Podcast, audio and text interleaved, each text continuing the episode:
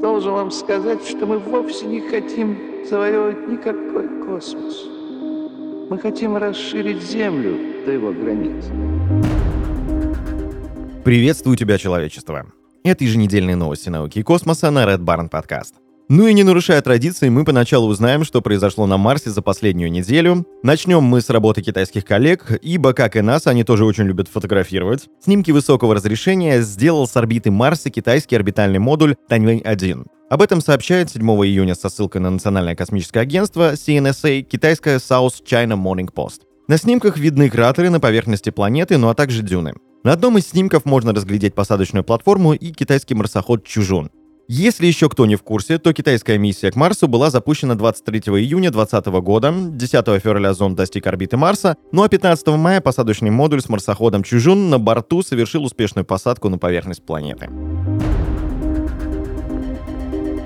А в свою очередь ученые НАСА продолжают следить за активностью ровера Perseverance и делиться результатами наблюдений с общественностью. На этот раз агентство продемонстрировало невероятную 360-градусную панораму Марса, собранную из 992 отдельных фотографий, которые были сделаны марсоходом. Все изображения, из которых была составлена панорама, были отсняты системой стереовизуализации ровера Маскам-Z на территории Изера, ударного кратера, который когда-то представлял собой озеро. Согласно НАСА, фотографии были сделаны в период с 15 по 26 апреля, в то время, когда Perseverance был припаркован внутри кратера. Панорама, состоящая из 2,4 миллиардов пикселей, доступна для просмотра на YouTube-канале лаборатории реактивного движения. В качестве саундтрека к интерактивному изображению НАСА добавили аудиозапись пустынного звукового ландшафта Марса, которую Perseverance сделал 22 февраля.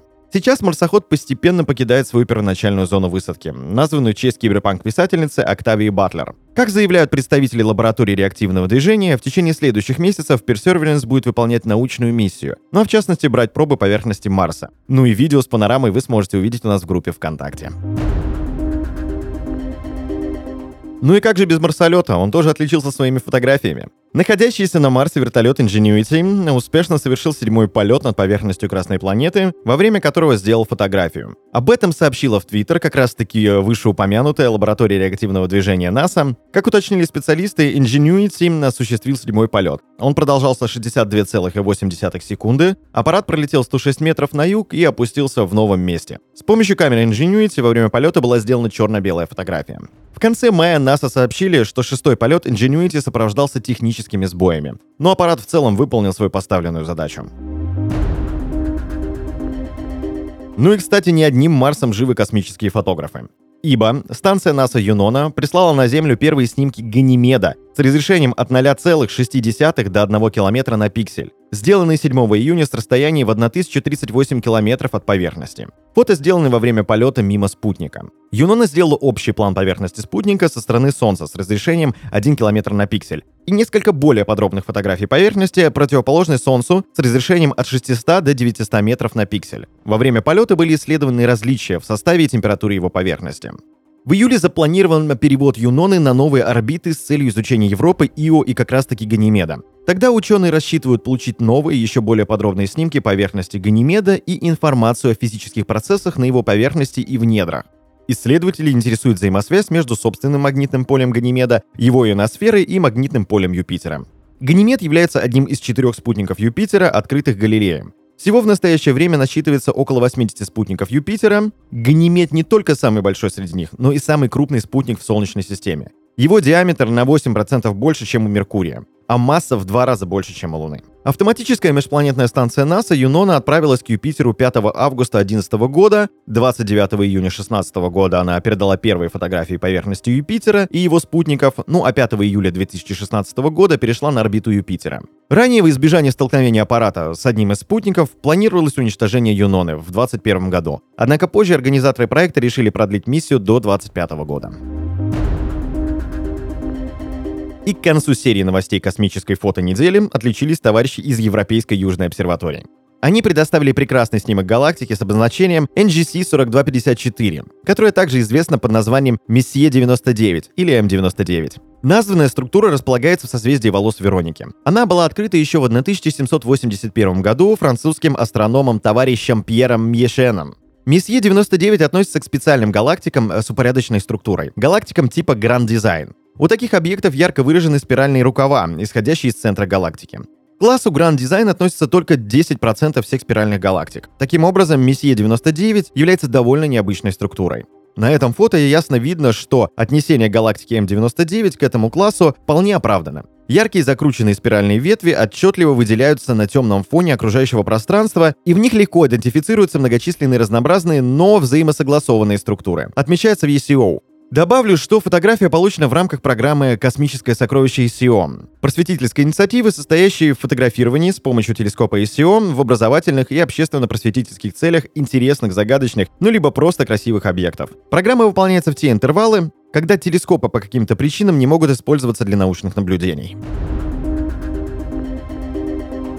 Едем далее, и давно мы не говорили о Японии. И вот появился занятный повод. В японском космическом агентстве JAXA решили не запускать на Луну громоздкое оборудование. По мнению инженеров, всю необходимую работу может сделать крошечный робот, конструкция которого напоминает трансформер. Итак, вес этой машины составит всего 250 грамм. В сложном состоянии робот представляет собой шарообразный предмет диаметром 8 сантиметров. Прибыв на место, он раскроется и начнет выполнять возложенные на него функции. Кстати, Япония планирует осуществить пилотируемый полет на Луну через 8 лет. К данной миссии необходимо хорошо подготовиться, поэтому на спутник Земли отправят сначала робота, о котором как раз-таки рассказали специалисты Джакса. И этот полет запланирован на 22 год. Дальше у нас на очереди наши братья из Канады. Ученые Канады и США сообщили о том, что за первый год работы радиотелескопа ЧИМ им удалось зафиксировать более 500 быстрых радиосплесков в 4 раза больше, чем за весь предыдущий период наблюдений за этими загадочными явлениями. Результаты исследования коллаборации ЧИМ, что расшифровывается как канадский эксперимент по картированию интенсивности водорода, представлены на 238 встрече Американского астрономического общества. Телескоп ЧИМ расположен в радиофизической обсерватории Доминион в Британской Колумбии. Быстрые радиосплески — это чрезвычайно яркие и короткие импульсы в радиодиапазоне электромагнитного спектра. Они длятся доли секунды. За это время в космос выбрасывается столько энергии, сколько Солнце испускает за несколько десятков тысяч лет. Их происхождение неизвестно. Первый всплеск радиоастрономы заметили еще в 2007 году, и с тех пор зафиксировано более 140 таких вспышек. Уловить их считается большой удачей. Ученые коллаборации ЧИМ за год составили первый каталог быстрых радиосплесков. Их местоположение нанесли на карту, и оказалось, что они исходят не из каких-то конкретных частей неба, а распределены в пространстве более-менее равномерно. По степени рассеивания радиоволн ученые предположили, что большинство возникли в далеких галактиках. Ну, где Канада, там и США. Ну и тут у нас новости о финансах.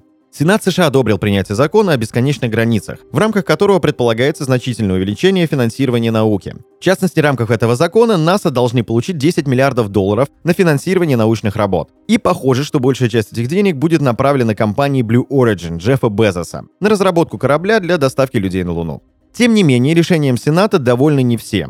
Сенатор Берни Сандерс в очередной раз акцентировал внимание на том, что выдача разрешения на передачу 10 миллиардов долларов Blue Origin в рамках закона о бесконечных границах является очень странным решением, если учесть, что эти деньги достанутся самому богатому человеку в США и на Земле, кстати, в целом. Пока не ясно, когда Палата представителей США проголосует по поправкам, и тяжело судить о том, а, какое решение будет принято. Глава НАСА, товарищ Билл Нельсон, признает, что выделение дополнительных 10 миллиардов долларов на лунную программу является ценной инвестицией, которая поможет обеспечить сохранение лидерства США в исследовании космоса и позволит совершить множество успешных посадок на Луну в этом десятилетии. Он приветствует принятие Сенатом законопроекта и рассчитывает на его одобрение Палатой представителей. Ну и будем надеяться, что он потратит эти деньги с пользой.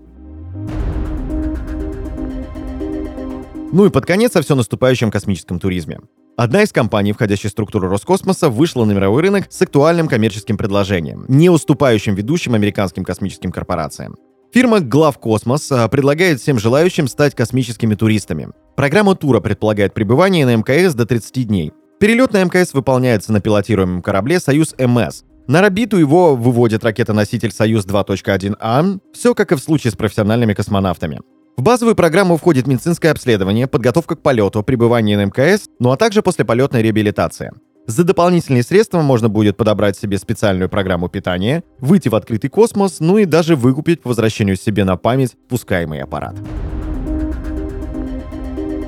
Это были новости космоса на Red Barn Podcast. Следите за нами и знайте, что информационная вселенная бесконечна.